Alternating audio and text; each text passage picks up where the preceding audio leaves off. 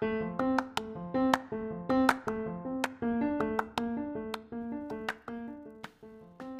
んばんは。今日は1月7日でした。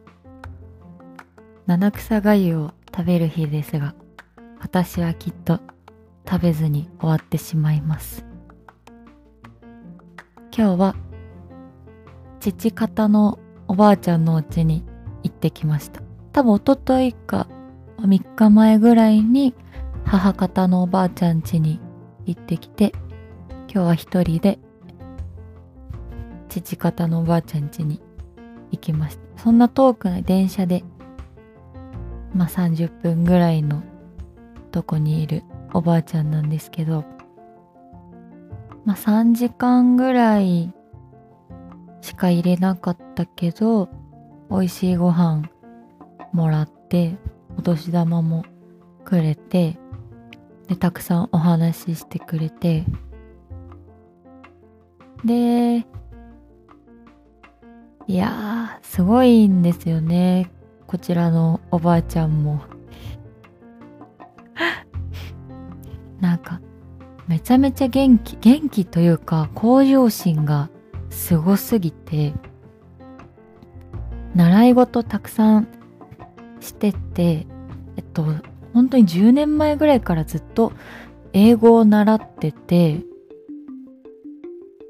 で、なんか最近、ネットの英会話教室も始めたらしくて、すごくないですか？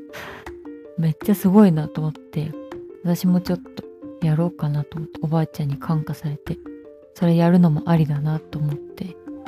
で、あと、まあ、英語と同じぐらいずっと続けてるのが水泳で、うん。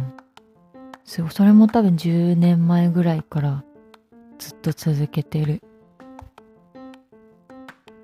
おばあちゃんは2月29日生まれなんですよね。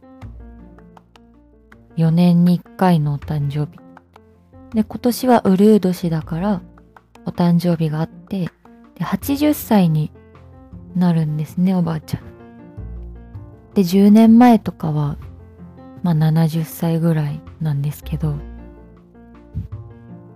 70歳で新しいことを始めるって本当に、本当にすごいなと思うし、負けてらんないなというか、まあ20歳そこらの私が何かを始めることに、一瞬でも躊躇するのはおかしいと思えるぐらいのおばあちゃんのバイタリティ。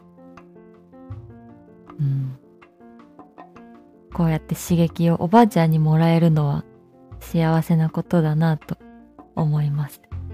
なんか数年前から聖書も始めてた。聖書を読み解くような習い事かな？あと、あ、数年前、2年、2、3年前ぐらいには、夜行バスに乗って四国とかにも行ってた おばあちゃん。もう私でも夜行バス乗りたくないのに、しんどくないですか？夜行バス。それなのに、80歳手前で夜行バス。すごいな。ちょっとね、負けてられないですね。今が一番若いですからね。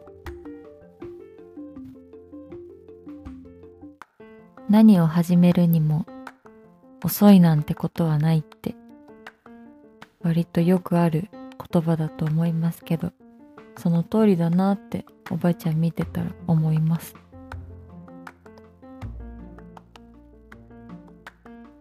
2020年で年明けたばっかりだから心機一転。皆さんも何か始めてみてはいかがでしょうか？おばあちゃんも健康には気をつけて。とにかく転ばずに元気でいてほしいなと思います。もっとたくさんおばあちゃんに会いに行こうと思った今年は3ヶ月に1回ぐらい会いに行けたらいいなでは